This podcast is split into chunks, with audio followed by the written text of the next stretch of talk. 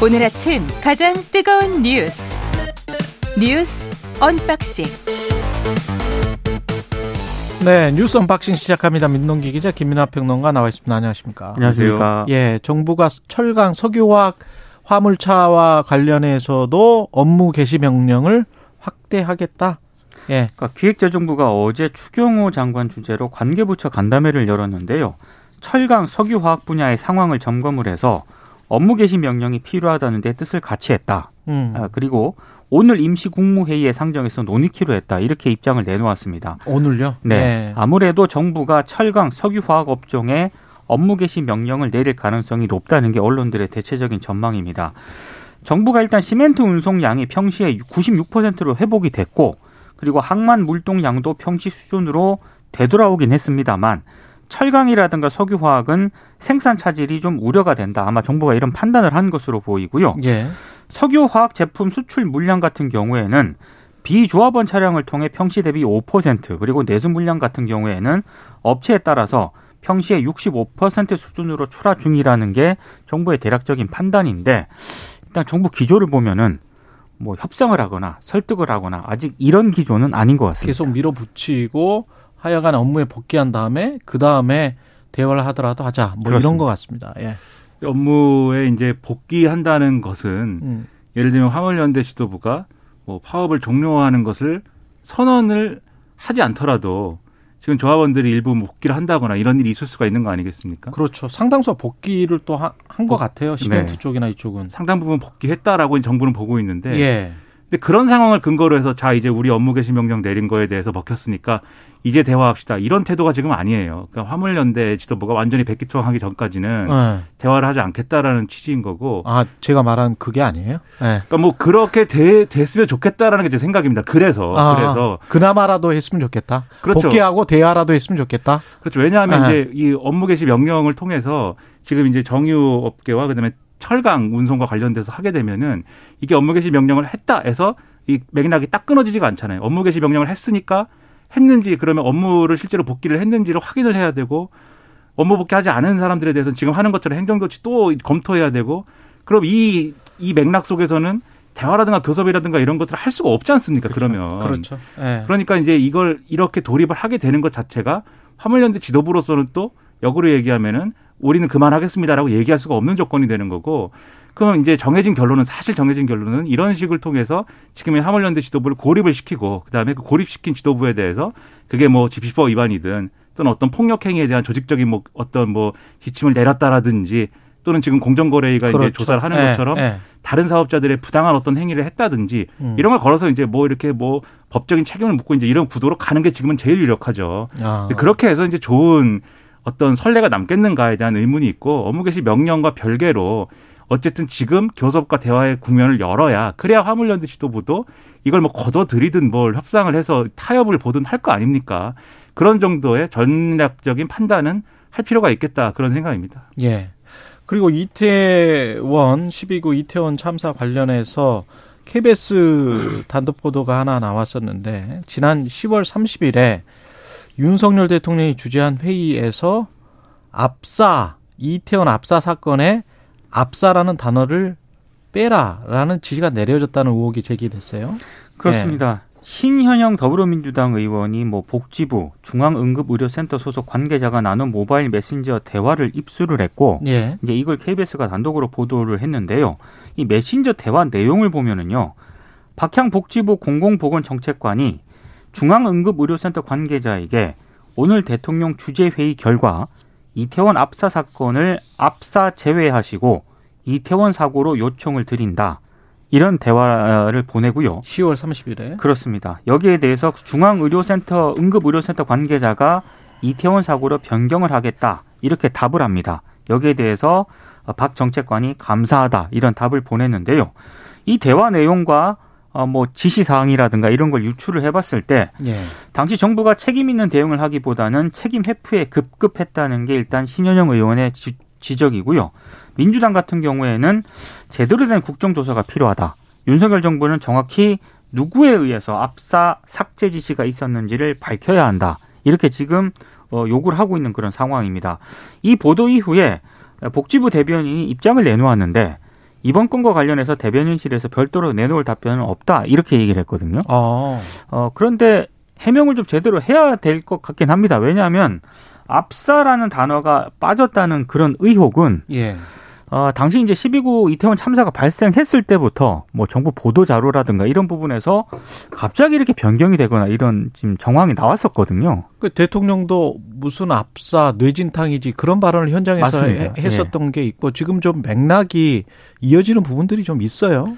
그렇죠. 이게 이제 여러 뭐 이 이태원 참사와 관련돼서 정부가 여러 부분에 있어서 다 잘하고 있는데 뭐 이런 부분이 보도가 됐다라고 하면은 지금 이 글을 실제로 올렸던 이 보건복지부의 공공보건정책관의 해명대로 그냥 어떤 회의 명칭을 정하는 데 있어서 뭐 중립적인 어떤 표현을 쓰려고 했구나 이렇게 이해할 수 있을 거예요. 근데 그게 아니고 지금 말씀하셨듯이 이전부터 용어와 관련된 어떤 조정이나 이런 것들을 하려고 했던 맥락이 있고 그렇죠. 그다음에 지금까지 정부가 이제 이 유가족들에 대한 태도나, 태도나 이런 걸 볼 때 혹시라도 유가족들이 조직화되고 이것이 어떤 뭐 정부의 어떤 피해를 주는 방향으로 피해라고 표현해야 될까요? 손해라고 표현해야 될까요? 부담을 주는 방식으로 이렇게 좀 어, 움직일 가능성이나 이런 것들을 경계하는 듯이 또 경계한 듯이 보이기 때문에 그런 맥락에서 이 사건도 받아들여지는 거거든요. 그렇기 때문에 말씀하신 대로 국정조사를 통해서든 아니면 입장 표명을 통해서든 설명을 제대로 해줘야 될 필요가 있다고 보고 다만 복지부는 사실 할 말이 없겠죠. 왜냐하면 중대본에서 중대본 회의에서 결정한 것이고 이 중대본을 주재한 건 대통령이고 예. 그리고 중대본을 지금도 주도하고 있는 건 이상민 행안부 장관이거든요. 음. 중대본 이차장을 맡아서 지금 회의를 계속 주재하지 않습니까? 그런 걸 보면 복지부가 이 명칭에 대해서는 아마도 할 말이 없을 텐데 그렇다면 복지부가 아니라면 다른 정부 부처 또는 중대본 차원에서라도 책임 있는 설명을 해줘야 되는 거죠.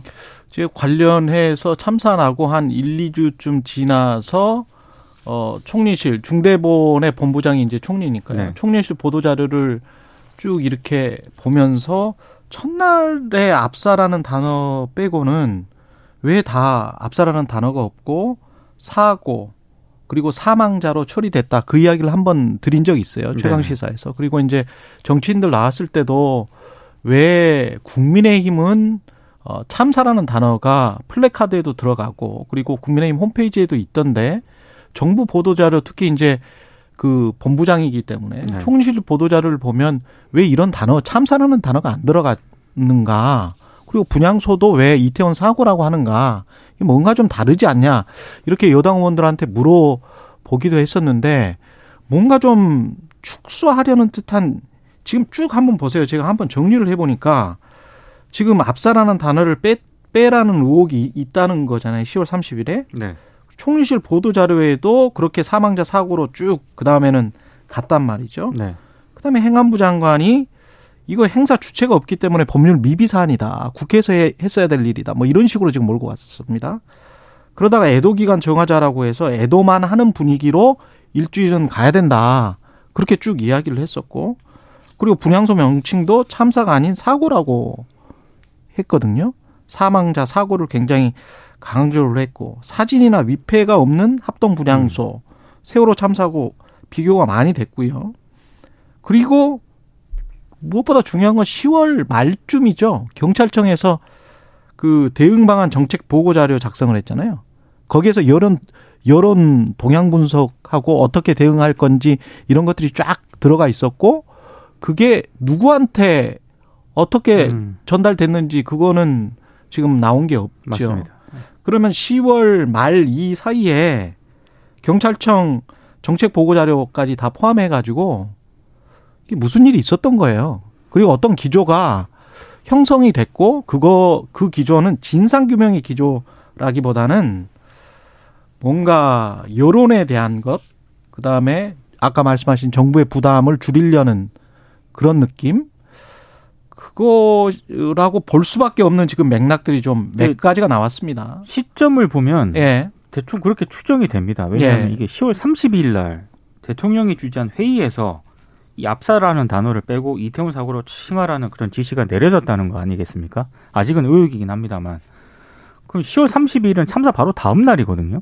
그러니까 그때 이런 만약에 실제로 지시가 만약에 내려졌다라고 한다면은 그 뒤에 지금 최경영 기자가 말씀하신 음. 그 뒤에 이런 의혹들은 이제 대충 이렇게 상황 설명이 된다는 그렇죠. 얘기죠. 좀 예. 이상하죠. 그리고 유족들에게 지금 최근에 나온 보도들 보면 행안부 장관도 개별 접촉하려고 하잖아요. 맞습니다. 예. 이거는 제가 좀 그 그렇지는 않을 거라고 어 어제 말씀은 드렸습니다만은 이거는 유족들을 어떤 EJ 할 수도 있는 그런 그런 느낌까지 들거든요. 저는 이제 일련의 상황에 대해서 네. 당연히 이런 의심과 의혹을 제기할 수 있습니다. 그런 음. 의심이 되기 때문에 제대로 된 설명을 해줬으면 좋겠는데 저는 그런데 이런 의심과 의혹에 대해서 뭐 상당 부분 정부의 어떤 선의라든가 그런 맥락을 고려해서 받아들이더라도 이런 점들에 대해서 정부의 어떤 일관된 태도가 드러난다고 저는 생각을 해요. 그 태도는 뭐냐면 법적으로 정말 인정되는 그러한 사안을 제외하고는 별로 책임질 생각이 없는 거 아니냐 그런 태도가 아니냐 이런 느낌이 드는 건데 음. 왜냐하면 이 참사에 대한 표현도 그렇고 그 이제 가치 중립적인 표현으로 가자는 거는 결국 그거는 이제 법적으로 원인을 따져보자는 거에 가까운 얘기고 그렇죠. 그다음에 지금 이 압사를 굳이 빼자는 얘기는 거기에 모였던 156명, 7명, 8명의 이 사망자들의 사인에 대해서 지금 얘기를 해야 되는 거잖아요. 그러면 맞습니다. 압사인지 예. 아닌지. 예. 그럼 그 당시에 어떤 논란이나 논의됐던 뭐뜬 마약 소문들 부검과 관련해서도 좀 이상해요. 그렇죠. 그렇게 되면 뜬 소문이나 이런 예. 걸 되도, 되, 되돌아서 생각을 해보시면은 그때 당시에 이상민 행안부 장관도 이게 왜 일어나는 사고인지를 정확하게 따져봐야 된다라고 얘기를 했거든요. 원인을 음. 찾아봐야 된다고 얘기를 했거든요. 그때 당시 보면은 뒤에서 누가 밀었다든지 또는 어떤 마약이 담긴 무슨 뭐 어떤 것을 먹었, 먹은 사람들이 있었다든지 이런 뜬 소문들이 막 있었지 않습니까? 그렇죠. 실제로 경찰이 그거를 수사를 했고 그런 점을 고려해서 아마 이런 이 하- 이런 어떤 조정을 한 게 아닌가 싶은 부분들이 있는데 근데 그걸 고려하면은 결국 정부의 태도는 뭐냐에 대해서는 의문이 제기될 수밖에 없다. 어떤 여러 가지 어떤 음모라든가 계획을 막 꾸며서 한 게 아니라 할지라도 예. 그런 태도는 뭐냐, 책임 있는 태도인 것이냐, 이게 논란이 될 수밖에 없는 그런 대목이다라고 최소한 생각합니다. 이런 말은 할 수 있을 것 같아요. 이런 태도가 진상 규명을 향한 그리고 책임자 처벌이랄지 어떤 성찰하고 반성하는 쪽의 태도였는지 네. 그런 건 아닌 것 같다는 거죠. 예. 민주당 이상민 장관 해임 건의안 결론이 났고 민주당은 그래서 오늘 본회의에 제출하는 겁니까? 이제 정기국회 마지막 날이 내일인데요. 내일 국회 본회의에서 해임 건의안을 처리를 하고 그리고 참사 규명을 위한 국정조사가 끝난 다음에 임시국회를 열어서 탄핵 소추를 추진을 하겠다. 이른바 2단계 절차를 밟기로 민주당이 이렇게 결정을 했습니다. 아, 이 2단계 절차에서 이 탄핵 소추안 같은 경우에는 윤 대통령이 해임 건의안을 거부했을 때 아마 이것도 좀 상정을 한 것으로 보입니다. 뭐 여러 가지 뭐 고려를 했던 것 같아요.